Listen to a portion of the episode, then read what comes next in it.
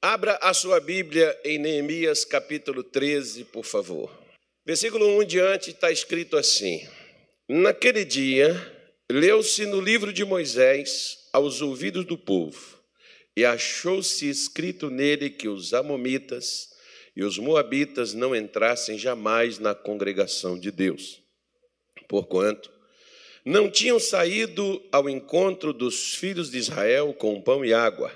Antes, assalariaram contra eles a Balaão para os amaldiçoar.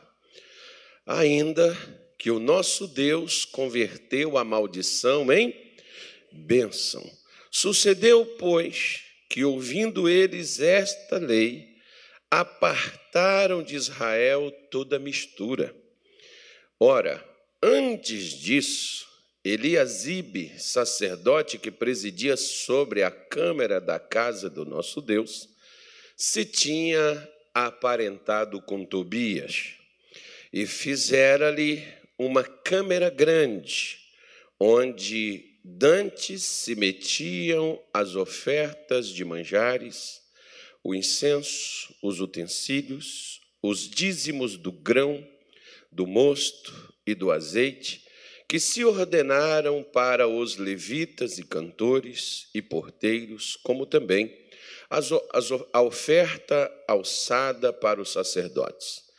Mas, durante tudo isso, não estava eu em Jerusalém, porque no ano 32 de Atarxerxes, rei de Babilônia, vim eu ter com o rei mas, ao cabo de alguns dias, tornei a alcançar licença do rei e vim a Jerusalém e compreendi o mal que Eliasibe fizera para beneficiar a Tobias, fazendo-lhe uma câmara nos pátios da casa de Deus. O que muito. O que, que aconteceu, gente? Me desagradou.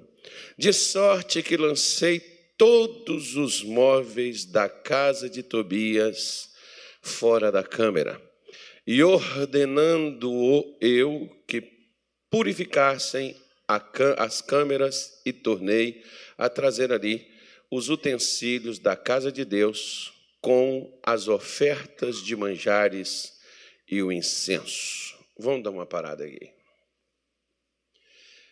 Para quem gosta, Neemias, ele é um livro de batalha espiritual, de conquista, de vitória. Neemias, ele ensina a gente, por exemplo, que quando você pensa, mesmo sendo um copeiro, mas você pensa como um governador, como um construtor, como um empreendedor, como um empresário bem-sucedido, você vai virar essa pessoa. Neemias era um copeiro que estava quieto lá, servindo ao seu rei, quando soube do que aconteceu em Jerusalém, porque é, ele foi levado né, para fora de Jerusalém quando ela foi conquistada, e ele não sabia o estado, a situação que ficou a cidade. Quando um dos seus irmãos que lá ficou falou da condição, da situação que ficou a cidade, então Neemias resolveu pedir primeiramente a Deus e depois ao rei, para voltar e reconstruir, principalmente. Neemias, ele reconstruiu os muros de Jerusalém que haviam sido derrubados e as, não na, na sua totalidade e as portas queimadas a fogo, porque as portas eram de madeiras e os muros eram de pedras. Toda cidade no passado, naquela era moderna, não, perdão, naquela era bíblica, elas eram é, cercadas, eram muradas para ter a proteção, tanto para quem estivesse dentro não tinha ali facilidade para poder sair, como também para quem estivesse do lado de fora retardasse a entrada naqueles locais eles faziam os portões e colocavam guardas para proteger as entradas da cidade. Geralmente, tinha um local para entrar e um local para sair, na maior parte da cidade. Jerusalém era diferente. Jerusalém tinha 12 portas. Então, você poderia, ficava mais vulnerável ainda. Né? Você poderia entrar ou, ou sair por qualquer uma delas. E uma dessas portas, ela está fechada até o dia de hoje. Ela existe e ela está fechada. Por quê? Porque essa porta vai passar sobre ela o que Israel espera e que já veio e que nós estamos esperando ele retornar vai passar o que se chama o Rei da Glória.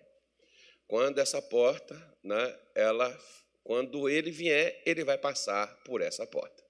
Porque quando lá ele esteve, ele passou por esta porta. E quando ele retornar, ele passará por esta porta. Então, se você se interessar por essas portas, acho que nós temos um estudo no nosso canal, na nossa página no Facebook, tem um estudo lá sobre essas 12 portas, e lá nós falamos mais um pouco sobre esse assunto. Mas vamos aqui ao que nos interessa no dia de hoje. Neemias, quando ele retorna para Jerusalém para reconstruí-la, os muros foi a sua parte que lhe coube, e a Esdras foi a parte de reconstrução do templo, de fazer o templo.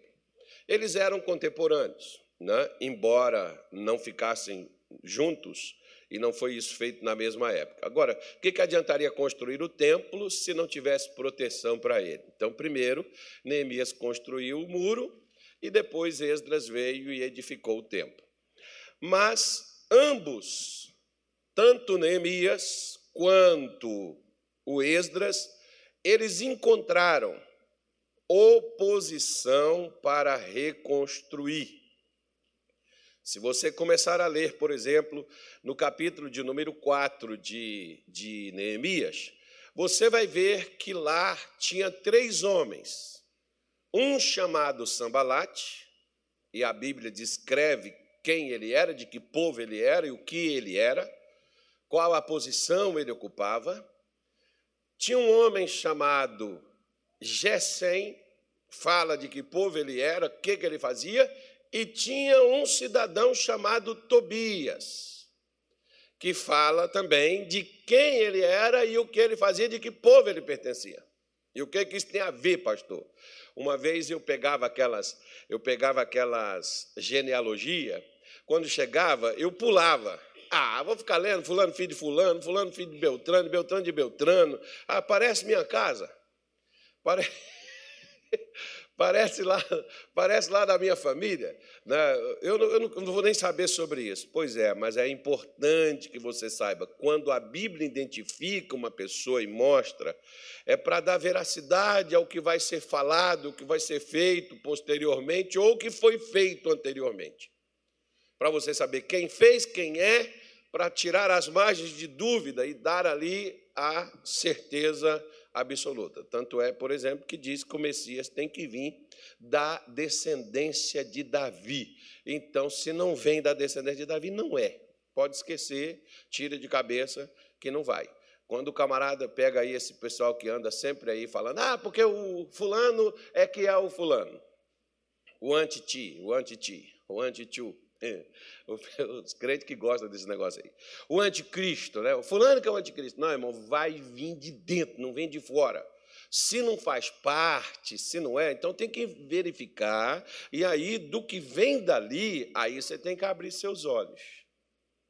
Se está dali, aí pode ser que sim. Agora, abrir os olhos em que sentido, pastor? Ai, meu Deus, ai, ai que o bicho vai matar a gente, que o bicho vai fazendo. Irmão, Esquece que nós não temos negócio com bicho, gente. Nós temos negócio com Deus. Você não vê que aqui Deus mudou a maldição em bênção, filho de Deus? Por que você está preocupado com feitiço, olho grande, inveja, macumba, boa cumba, ou sei lá, qualquer outra coisa que você fica aí? É, ah, porque é, as pessoas falam mal da gente, porque as pessoas procuram fazer o mal, você sabe, né, pastor? Para conversa fiada, irmão. Que Deus se serve? Você ficar preocupado com fofoquinha, com disse-me disse, com perseguição, que o meu chefe, o seu chefe não gosta de você porque você usa malandragem e faz besteira que não deveria fazer, então conserta. Não, eu estou agindo corretamente. Então deixa Deus com o seu chefe. Faz o teu trabalho, esquece, vida que segue. Se eu for me preocupar com quem quer fazer o mal para mim, eu não vivo. Eu só, aliás, eu vivo. Vivo fugindo e amedrontado. Não vou parar em canto nenhum, porque não é de se admirar que por onde eu já fui, inclusive aqui no Mato Grosso, eu já fui ameaçado de morte. Para quem me ameaçou, eu sempre falei uma coisa: se Deus deixar você fazer, faça. Se Ele deixar. Isso é o que tu queres. Se tu quer e Ele deixar, o que, é que eu posso fazer, irmão? Os profetas, por exemplo, que serviram a Deus, que alguns foram mortos até no altar, vai dizer que Deus não estava com eles? Se foi, foi porque Deus deixou. E se Deus deixou, porque Deus quis. Então, nem um dia mais, nem um dia menos. Se não for queimado, é afogado. Se não for afogado, é sangrado. Se não for sangrado, é de morte natural. Mas quando chegar o meu dia, a minha hora, eu não terei aonde me esconder. Então, para que, que eu vou correr? Aliás, tem uma coisa boa para mim te falar. o quê? Se nós já estamos mortos com Cristo para o mundo, você já viu defunto ter medo? Você chega lá, pega um fuzil, pega uma faca, vai na garganta do defunto e fala com ele: Vou te sangrar agora. E ele está lá assim, ó, imponente, ó.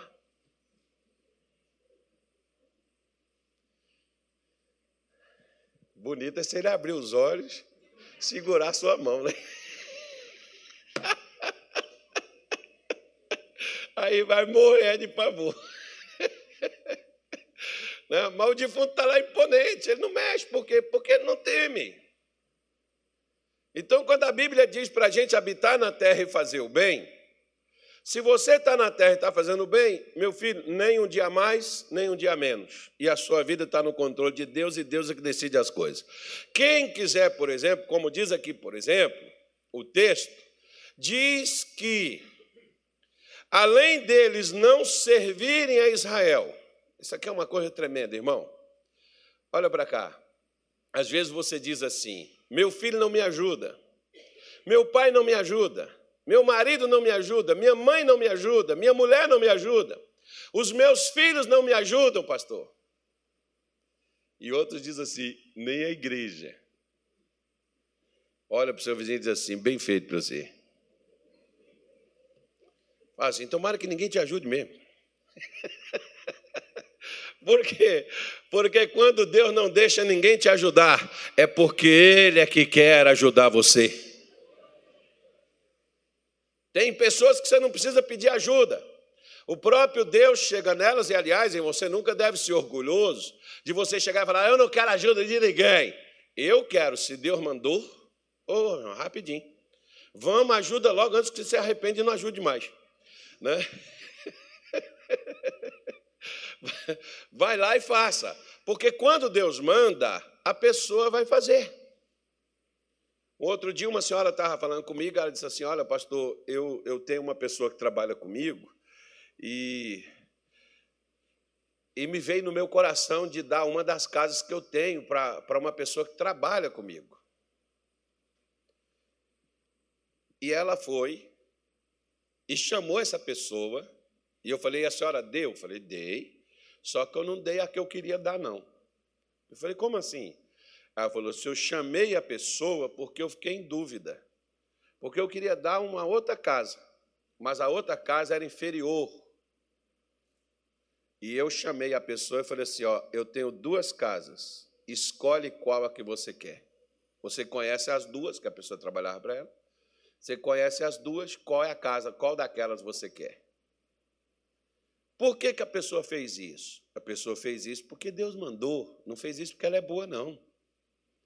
Quando alguém faz alguma coisa para você, não é porque a pessoa é boa. Você pode ver que tem, tem pai que mata filho, tem filho que mata pai, tem irmão que mata irmão, tem mãe que mata filho, tem filho que mata mãe. Você vê que as pessoas não são lá essa coisa, né, filho? Então, quando as pessoas fazem algo de bom, algo que preste para você, na maioria das vezes, não é porque nós somos gente boa, temos um bom coração. é porque Deus moveu para fazer. Aqui, por exemplo, diz as Escrituras que o povo não saiu, o povo de Amon e de Moabe, não saiu ao encontro dos filhos de Israel nem com pão, nem com água. Sabiam que eles estavam passando pelo deserto, sabiam que eles estavam sedentos, famintos, eles tinham condições de fazê-lo, mas não fizeram. Pelo contrário, eles fizeram, mas fizeram o que não deveria ter sido feito. Quantas pessoas que às vezes têm a oportunidade de fazer o bem, têm a oportunidade de ajudar alguém, mas a pessoa prefere fazer o mal. Eles foram lá e contrataram um profeta chamado Balaão, era profeta mesmo. Porque o que Balaão amaldiçoava, ficava amaldiçoado. E o que ele abençoava, ficava abençoado. Funcionava. Você já pensou?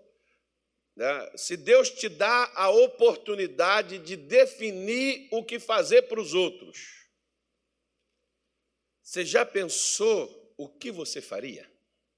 Se Deus, por exemplo, te desse assim, ó, a chave do cofre central do tesouro dele, para quem você ia dar recurso? Aí tinha aquelas pessoas que você não ia com a cara dela, você diz para essa eu não dou. Irmão, preste atenção, quer ver? Você já leu o capítulo 6 de Atos dos Apóstolos? Já leu? Não deu, não? Se você não leu, leia. É muito legal.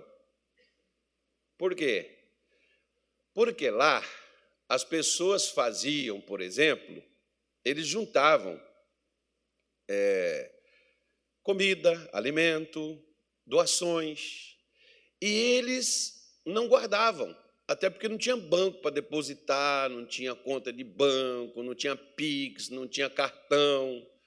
As pessoas também, os dízimos não eram levados em dinheiro, os dízimos eram levados em alimento, comida. E aquilo dali, se ficasse guardado, ia perder. Então tinha que compartilhar, tinha que dar para os outros. Era para aquilo, porque a intenção é essa: alimentar, nutrir, prover. E ali, quando na igreja, por exemplo, as pessoas levavam, você sabe que tinha gente de outras nações que se convertiam e estavam junto com todo mundo ali. Mas os próprios cristãos, presta atenção, gente, não, esse cara aqui não é do nosso povo, não. É, vamos ajudar só aquele ali, que aquele ali é do nosso povo. Esse aqui, é se sobrar, a gente dá para ele, mas vamos priorizar os nossos aqui. Você já viu que. Já viu aquele ditado que diz que Deus é igual ao coração de mãe? Sempre cabe mais um? Mentira, irmão, porque mãe só ajuda os próprios filhos na sua maioria. Os filhos dela. Os filhos da outra, ela não faz para os filhos da outra, Principalmente se a outra for aquela cunhada chata.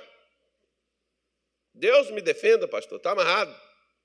Eu ajudar aquela onça? Quero que se exploda. Pois é. Aí, o que, que eles faziam? Eles não repartiam corretamente com todos, porque não faziam parte do povo deles, que eram os gregos. Para os judeus eles repartiam, para os outros eles escondiam. Mas não eram tudo crente? Era. Quando os discípulos descobriram, o que que os discípulos fizeram? Nós não podemos parar para servir a mesa. Nós temos que nos ocupar com duas coisas: com a oração e com a palavra. Agora vamos conseguir gente cheia do Espírito Santo para repartir a mesa. Não podia ser só crente, tinha que ter o Espírito de Deus dominando a pessoa. Para quê? Porque isso dá para mim, dá para você noção que não é possível que uma pessoa que seja cheia do Espírito Santo, ela seja má. Ela deseje, ou ela faça, ou ela deixe de fazer. O bem é impossível que uma pessoa cheia do Espírito Santo deseje o mal de alguém, deseja a derrota de alguém, deseja a dor de alguém. É impossível que uma pessoa cheia do Espírito Santo contrate, deixe de fazer o bem e pague até mesmo para poder fazer o mal para outra. É impossível que isso ocorra. É impossível que uma pessoa cheia do Espírito Santo ela deixe de fazer coisas boas para os outros se está no alcance dela fazer o bem. É impossível que isso ocorra.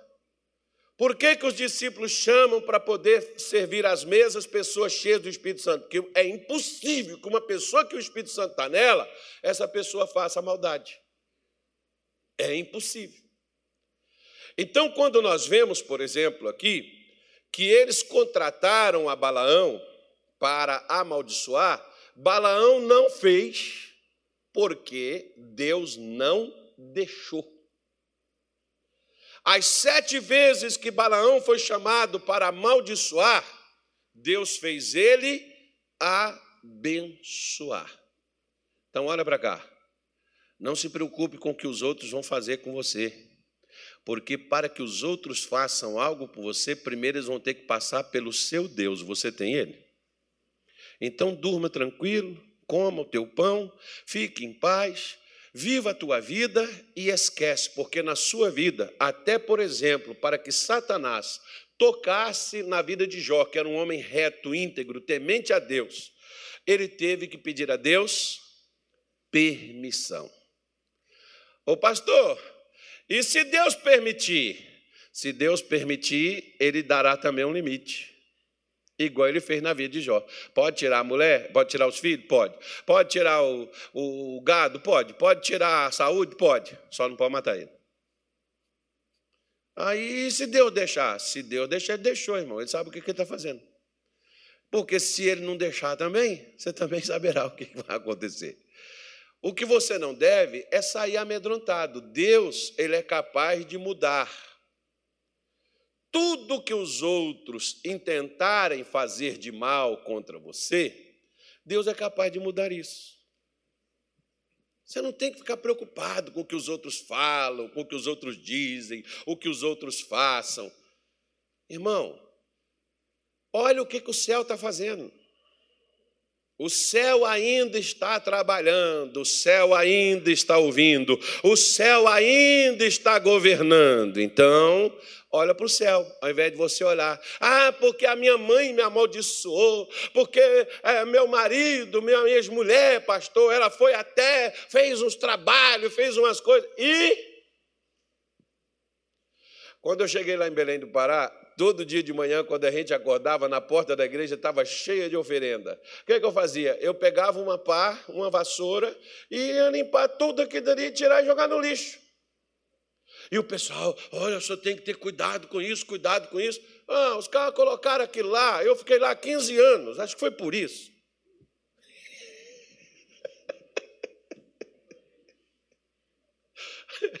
Deus falou, já que está implicando. Não, o mais interessante é que um dia, eu tinha ficado o dia todo, eu e o pastor que estava lá comigo, a gente estava, nós dois, nós não almoçamos, não deu tempo comer nada, e aí terminamos, era de noite, umas dez e meia da noite, eu falei, vamos caçar um lugar aberto aí para a gente comer alguma coisa? Uma comida de sal, ao invés da gente fazer, ainda vai demorar um pouco, a gente já pega pronta. Aí nós saímos, achamos um local. Perdão. Quando nós achamos o local, o camarada começou. Sentamos lá na mesa para esperar o cara fazer a, a, a marmita para a gente. E o camarada começou a contar: aquela igreja não vai ficar ali.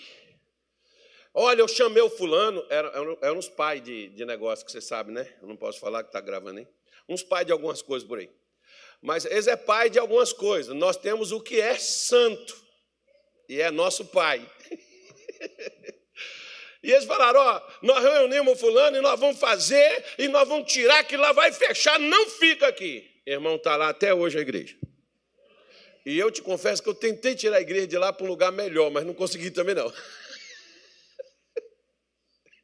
Nem, acho que nem o outro pastor que está lá ainda não conseguiu essa façanha.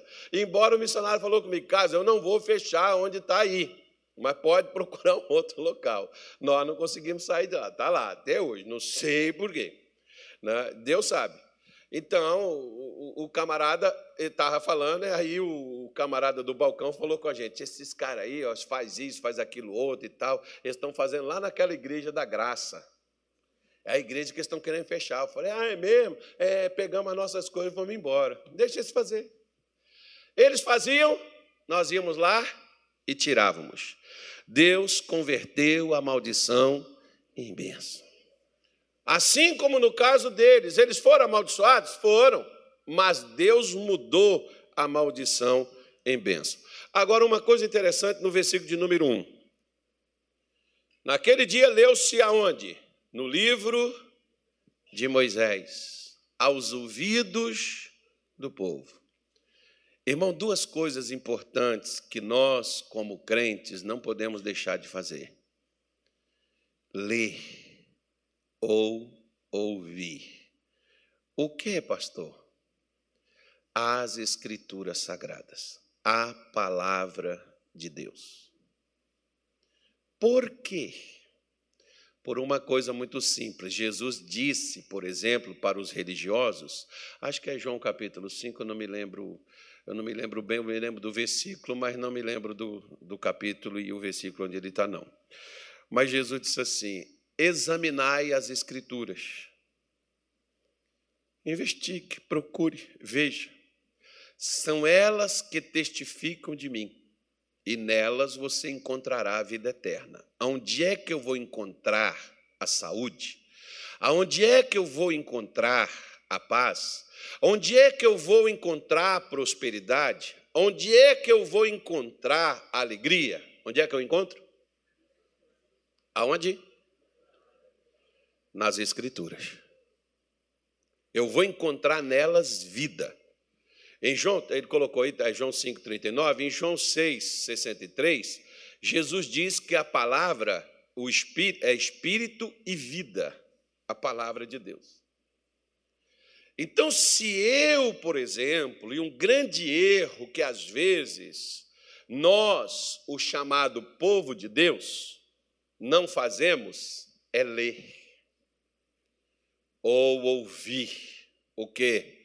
Ouvir pregações sérias de pessoas sérias que querem falar e mostrar a verdade para as pessoas. Às vezes tem gente que eles não querem ouvir a palavra de Deus. Eles querem ouvir alguém que diga a eles o que eles gostam de ouvir. Eu te sou sincero, muitas vezes eu quis tirar da Bíblia alguma, alguns capítulos e algumas folhas. Eu dizia para Deus: Eu posso tirar isso aqui? Ele falou: Pode, agora você já leu, você já sabe. Por quê? Quando eles leram nas Escrituras, foi nas Escrituras que eles descobriram o que estava errado. Agora, incrível. Porque nós falamos assim, talvez eles falaram isso. Deus, por que está tão difícil? Deus, por que está tão complicado? Deus, por que, que eu não prospero? Deus, por que, que eu não cresço? Por que, que eu não sou feliz? Por que, que meu casamento não dá certo? Por que, que eu não tenho alegria? Deus, por que, que o Senhor está me deixando passar por toda essa situação? Nós oramos assim, não oramos? Até quando, Senhor, tu não irás me abençoar? Agora, o que, que adianta você colocar material num saco furado? Toda vez que você levanta ele, o que você colocou lá dentro vai sumir. Então você vai ter que analisar e ver que onde você está colocando tem algo errado. Qual era o problema aqui de Israel? O problema aqui de Israel, e olha, olha, olha bem, irmão, quer ver? Satanás, ele é inteligente. E nós, nós deveríamos ser muito mais ainda. Por exemplo, Faraó gritou aos ouvidos dos egípcios e chamou eles para usar contra Israel o quê? Sabedoria. Por quê? Porque naqueles tempos que Israel foi escravizado pelo Egito, eles eram mais fortes e maiores em números e viraram escravo. Por quê? Porque o inimigo não bateu de frente com ele. Uma vez conversando com o rabino, ele disse assim para mim: ele falou assim, pastor, o cativeiro de Israel no Egito foi mais longo, 430 anos. Mas o pior foi o babilônico, ele foi só 70 anos.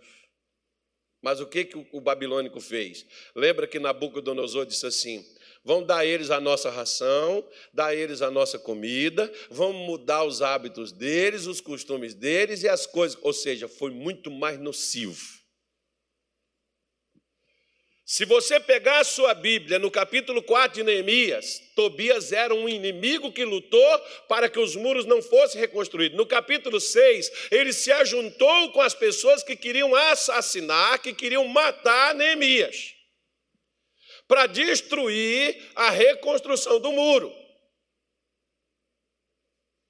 Neemias era o líder. Se na sua casa você é o líder espiritual, saiba que você está no poder de fogo do inimigo, porque se acabar contigo, a sua casa está perdida. Mas se você ficar igual Neemias, a sua casa é bendita, porque você é luz que ilumina toda a tua casa e protegerá toda a tua família. Então, você que decide, você que sabe. Você, você que tem que ver o que é que você quer da vida. Então, o que, que acontece? Se ele era um adversário, se ele era um inimigo outrora, e ele não conseguiu parar o que Deus estava fazendo por meio do povo judeu, o que que o Tobias fez? Ele mudou de estratégia. Ele falou assim: agora eu não posso estar batendo de frente. Ele fez o mesmo que o faraó fez. Nós não vamos bater de frente, porque nós vamos perder. Nós vamos ter que usar de sabedoria com eles para a gente dominar eles, prender eles e eles ser o que nós queremos. Olha para cá. Tem gente que está aqui que já melhorou muita coisa na sua vida, né? Mas ainda tem tanta coisa para ser feita. E sabe por que, que essas coisas ainda não foram feitas? Porque aquilo que antes era o seu adversário e batia de frente contigo, e viu que você não parou, você não desistiu, você persistiu, você continuou, você firmou, você está aqui, você ora, você passou a ler a Bíblia, você passou a buscar a Deus, você passou a pedir ajuda. Aí o que, que Satanás fez? Agora não adianta eu bater de frente com ele. Eu vou ter que fazer o quê? Eu vou ter que me alinhar.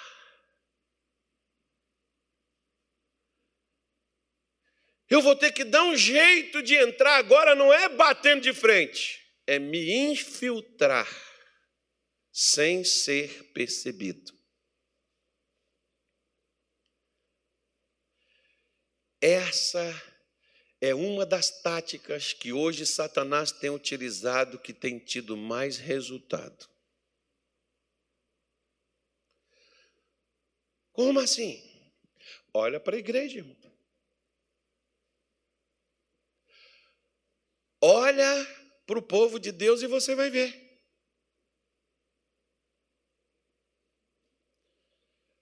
Coisas que as quais as escrituras dizem não.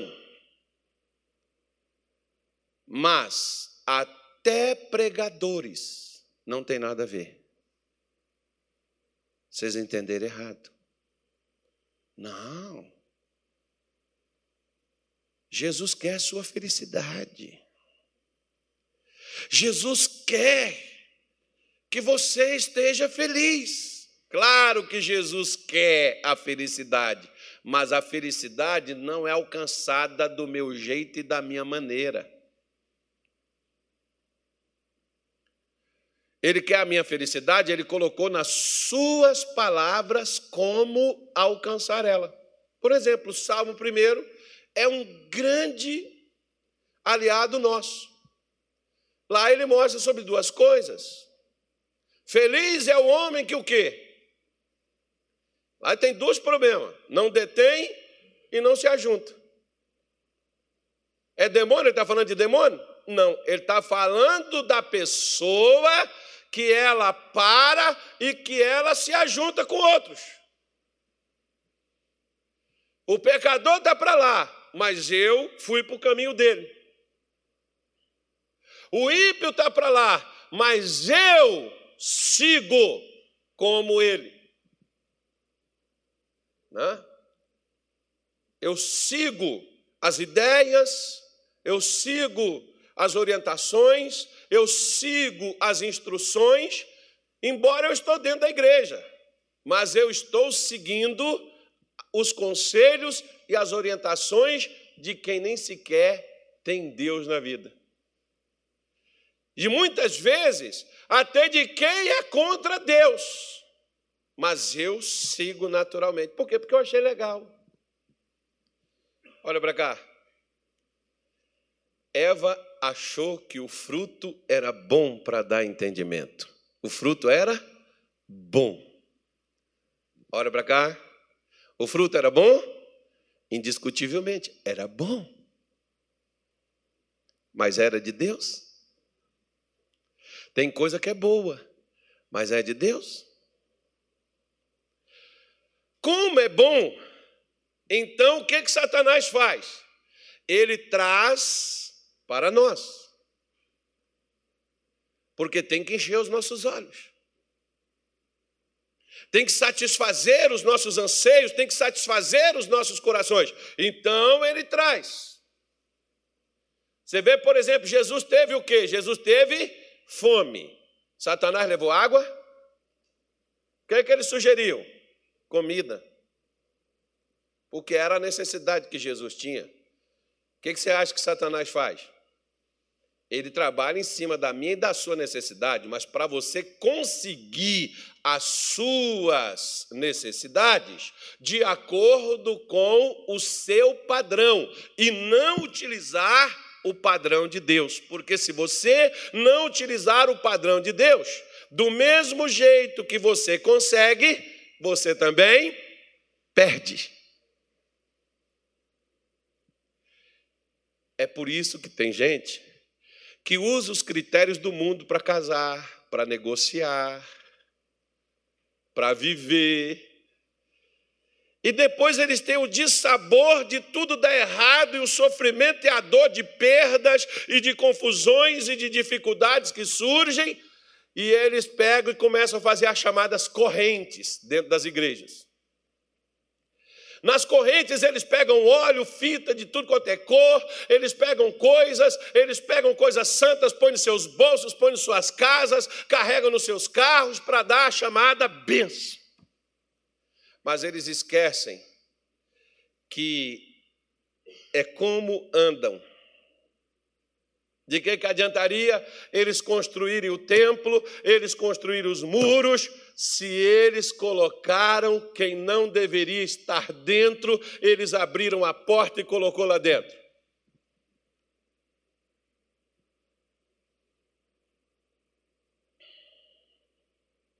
O que, que adiantaria? O inimigo não entrou porque o inimigo era forte. Diga assim, graças a Deus o inimigo não tem poder de me tomar e entrar, mas eu é que tenho o poder e, e vou ceder para o inimigo o lugar que eu não deveria dar. Ô pastor, aí tudo bem, está falando que foi o Tobias, mas quem é o Tobias hoje? Será que é a minha sogra?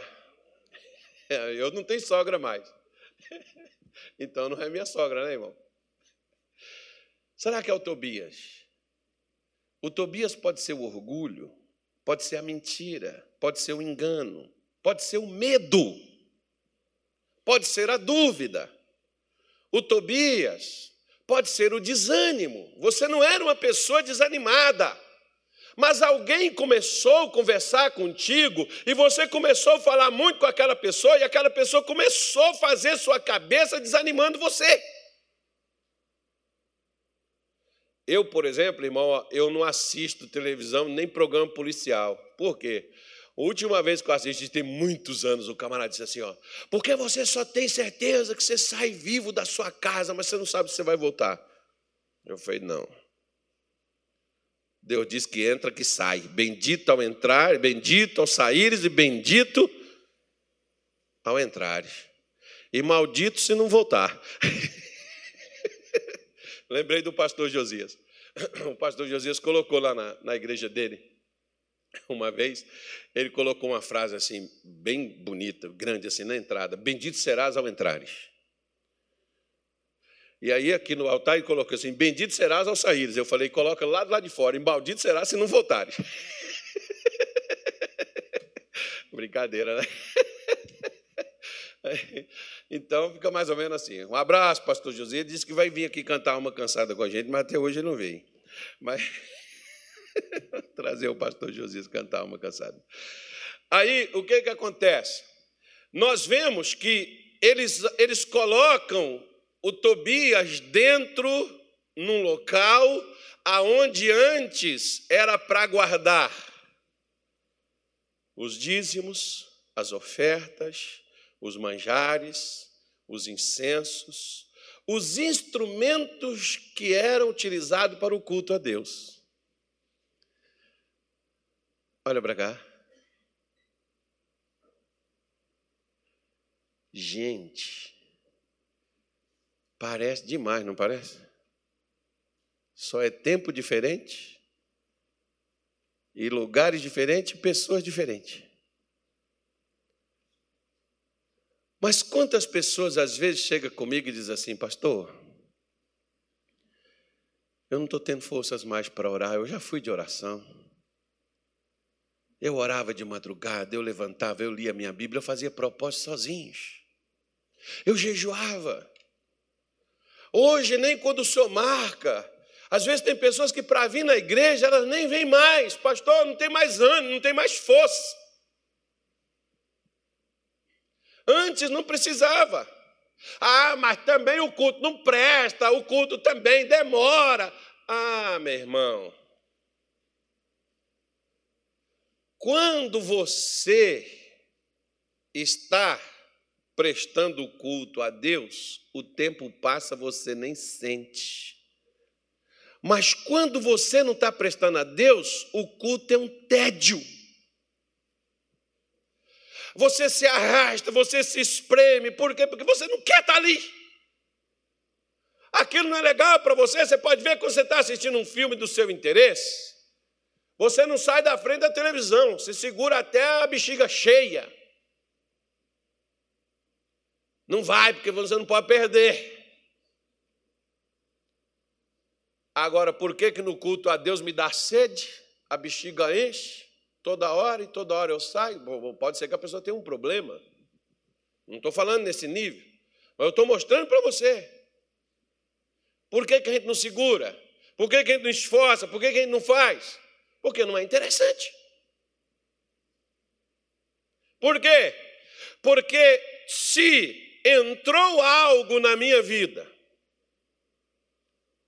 se entrou algo no meu coração e o manchou, o meu culto, ele não será estabelecido enquanto eu não remover aquilo que entrou dentro da minha vida, meu culto, ainda que eu faça. Ele será apenas um movimento. Será apenas canções, o louvor, e não deveria ser. As orações serão apenas barulho e não terá resultado nenhum. A minha vinda à casa de Deus será apenas formal e não aproveitarei coisa alguma e vou voltar vazio para minha casa. Chego seco e saio pior. Quando eu deveria, você pode ver, por exemplo, que Davi diz assim: Alegrei-me quando me disseram, vamos para onde? Às vezes Tobias está dentro da minha vida e da sua, a gente não tem alegria nem para vir mais. A gente vem porque alguns dizem assim: eu vou porque eu preciso, eu vou porque eu tenho que ir. Mas você não tem mais nem alegria. Que Davi, por exemplo, no Salmo 51, o que, é que ele pede para Deus? Torna-me a dar a alegria da tua salvação e não retira de mim o teu Espírito Santo. Por quê? Porque Davi não tinha mais alegria que antes ele possuía. Por que, ele não tinha mais alegria? O que, que ele tinha perdido? Bom, em tese ele não tinha perdido nada. As mulheres dele estavam lá, os filhos dele estavam lá, o reino dele estava lá, a coroa dele estava lá, o trono dele estava lá. Só que ele perdeu uma coisa. O que, que ele perdeu? Ele perdeu a comunhão com Deus, ele perdeu a presença do Espírito Santo. Às vezes sua mulher está lá, seus filhos estão lá, seu emprego está lá, seu salário está lá, sua vida está lá. Mas cadê a alegria? Acabou, pastor, não tem alegria com mais nada. O seu escritório, seu consultório, seu negócio está aberto, está ganhando dinheiro, mas você não está feliz. O que, que aconteceu? Não sei por que, que eu estou assim. Tem pessoas que dizem assim: ele tem tudo. De que, que ele reclama? É, meu filho. O problema é quando a gente tem tudo, mas não tem Deus. Porque aqui Israel descobriu porque que Deus não estava lá. Onde que eles descobriram? Quando leram, quando ouviram. Porque tem duas coisas que me afastam de Deus. A primeira é a ignorância. A segunda é a rebeldia. Ignorância é quando eu não sei. Aqui, por exemplo, Israel não sabia. Por que, que eles não sabiam? Eles não sabiam porque eles não liam.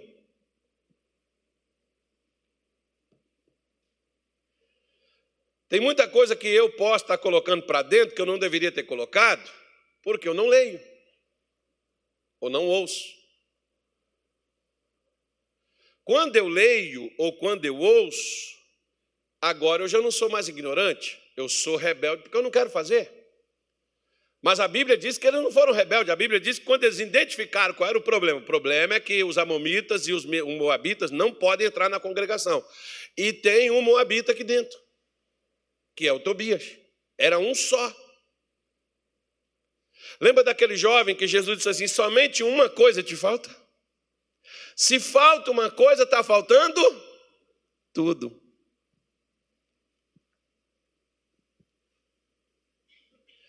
Então, quando eles retiram e se apartam de tudo,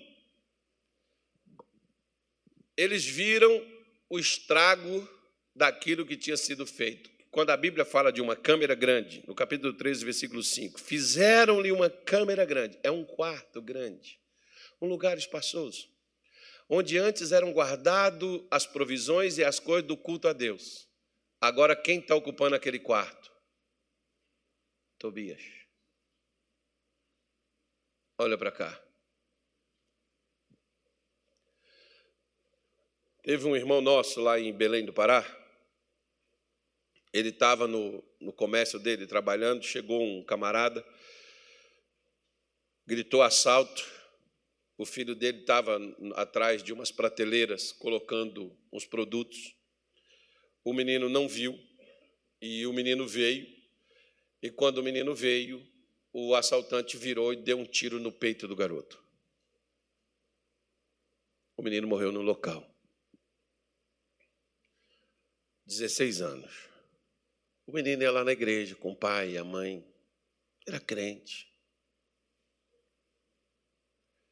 Esse pai ficou uns dois meses ou mais, eu não me recordo.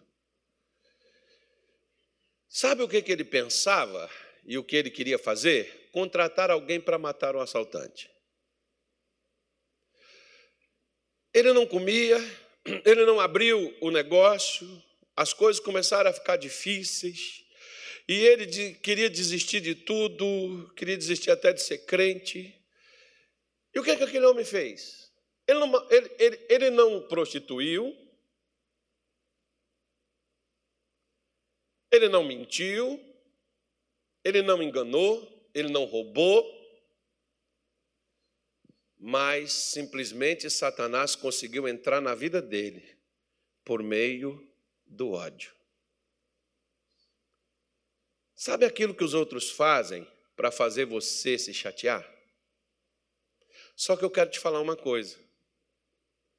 Não beba veneno esperando que os outros morram no seu lugar. Tem muita gente com Tobias aqui dentro, aqui, ó. Por quê? Que acabou sua alegria, acabou sua paz. Você não tem paz. Nem quando você vem para a igreja. Você não tem paz, você não dorme, você está com dificuldade para dormir. Eu tenho tanta dificuldade para dormir que basta eu deitar. Às vezes eu durmo até sentado. Muita dificuldade. Muita dificuldade. Só que tem gente que vira na noite. Por quê? Ah, pastor, porque minha sogra. Não, o problema não é o que os outros fazem, é o que você faz. Enquanto Tobias era adversário, inimigo, batia de frente, não tem problema nenhum. Que Deus mudou as maldições em bênção. O problema foi quando eles pegaram o Tobias e colocou por conta deles dentro. Porque quando você opta por fazer o que você quer, Deus não pode interferir na sua vida, porque foi você que quis. Lembra do chamado filho pródigo? Ele diz: Me dá os meus bens, que eu quero sair e viver a minha vida. O pai pegou e deu. Ele foi parar aonde com o que ele queria? No chiqueiro. E lá no chiqueiro, quando ele comia a comida dos porcos, ele disse: Olha, na casa de meu pai tem pão, até os trabalhadores comem pão, e eu aqui pereço de fome, eu vou voltar para a casa de meu pai. Foi escolha própria, foi ele que decidiu. Assim como ele saiu, era ele que também teria decidido a voltar. As decisões da minha vida e da sua elas estão diante de nós. Deus colocou a bênção e a maldição, a morte ou a vida. Escolha, pois, a vida para que vivas tu e a tua descendência depois de ti. Deuteronômio 30, versículo 19, está na sua Bíblia. Então é o poder de escolha. O, o, Tobias não entrou aqui porque ele conseguiu vencer, ele conseguiu romper e tomou conta e falou: vocês são meus empregados e vão fazer. Não. Ele se aparentou com sacerdote.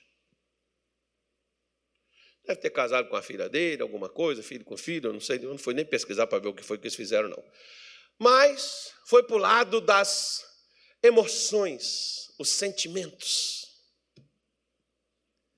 Tem gente que às vezes gosta de mexer com suas emoções ao invés de mexer com sua fé. Tem pastor que gosta de fazer o povo chorar e viver na, na safadeza, na pilantragem, na malandragem, na vagabundagem da mesma forma, mas o povo chora quando vem no culto. Volta para casa vazio da mesma forma. Eu prefiro não fazer você chorar, mas confrontar você com muitas coisas e fazendo você tomar decisões certas na vida para você poder ter paz, alegria e ser feliz. Mas tem gente que gosta só de choro. Os eunucos da Jezabel choravam, mas não deixava de ser eunuco e nem de sair de perto da Jezabel. Até que o rei Jeú chegou lá e falou: pega essa, essa cadela aí e joga ela daí de cima. Os caras teve que se livrar da Jezabel. Como aqui, por exemplo, ó, Neemias pegou tudo que era do Tobias e tacou fogo, irmão, jogou fora. Limpou e colocou o que é que deveria estar lá. Você sabe o que é que tem que estar dentro do teu coração? Alegria, paz, porque o reino de Deus não é comida nem bebida, mas é alegria e é paz no Espírito Santo. Tira essas dúvidas, esses medos, tira essas inseguranças, tira essas tristezas, tira esses pensamentos contrários que você carrega dentro da tua alma, joga isso fora, põe confiança no teu peito, põe esperança na tua salvação, confessa a sua vitória, a sua bênção, a sua graça e o favor de Deus sobre a tua vida e anda de cabeça erguida. Joga fora o Tobias. Se você abriu a porta para ele, é você que tem que pegar ele e colocar ele para correr. É você que tem que colocar ele para fora. Hoje é um dia propício para você poder fazer isso. Rejeitar estas coisas aí. E o que eu acho mais interessante foi o seguinte: às vezes, tem coisa que só acontece e você é um impedimento. Foi só o Neemias ir até o rei que o cara conseguiu entrar aqui. Se Neemias não tivesse ido, o cara não teria conseguido entrar. Você vê o que é uma pessoa ter Deus, irmão, na vida dela. Só a presença dessa pessoa no lugar inibe a entrada do mal. Foi o que Jesus falou. Nós somos luz da nossa casa. Não se pode esconder uma candeia debaixo da cama, mas coloca no velador e ela ilumina a casa toda. Você tem a solução da sua casa, brilhe lá. Não deixe que o Tobias esconda no seu coração nas suas insatisfações. Tem gente aqui hoje insatisfeita com o marido, com o filho, talvez até comigo. Ah, pastor, eu não gosto também que o senhor fala umas coisas, o senhor faz. Amém, irmão, é assim mesmo. Mas se eu fosse você, eu não faria isso, não. Por quê? Porque toda vez que eu fiquei insatisfeito com o missionário, com a direção da igreja, irmão, quem me ferrou fui eu. Ele continuou feliz, ele está lá, está né, tá vivendo, e quem está me ferrando sou eu. Se eu fosse você, eu largaria para lá, eu iria viver minha vida e andar o que Deus e viver o que Deus tem para mim. Ah, mas o senhor não sabe o que, é que eu passo. Você sabe o que, que Cristo passou para você não estar tá passando por isso? É o que você deve saber. Oh, só não, oh, porque a gente é humano, pastor. Jesus também era. E passou. O problema não é o que os outros fazem conosco, é o que nós fazemos, é o que mais nos prejudica ou o que mais nos ajudará. Ajude a você mesmo. Fala para o teu vizinho, ajude você mesmo. Mas você está querendo ajudar os outros, é você que está precisando de ajuda. Eu me lembro de um dia que meu pai falou assim: meu filho, pega a bicicleta. Ele tentou fazer o carro dele, pegar o carro dele, deu prego. E não deu certo. Era um jipão 4x4 que ele tinha. E ele falou assim: pega a sua bicicleta e vai até a fazenda de Fulano e peça a ele para vir aqui agora levar sua mãe no hospital. Irmão, peguei a bicicleta, pedalei, mas sua mãe está muito mal. E pedalei porque eu não podia né, deixar de. É minha mãe. E na areia, aquela coisa, e tava. Aí levei quando voltei, voltei até primeiro do que o cara no carro. Quando cheguei na entrada de casa, caí no chão. E fui eu e minha mãe para o hospital. Mas quem é que tinha um problema pior? Era eu. Não era minha mãe.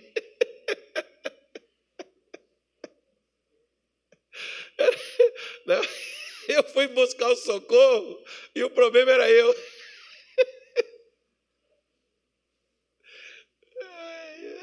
Eu não queria fazer isso, mas olha para o teu lado e diga assim: talvez o problema é você.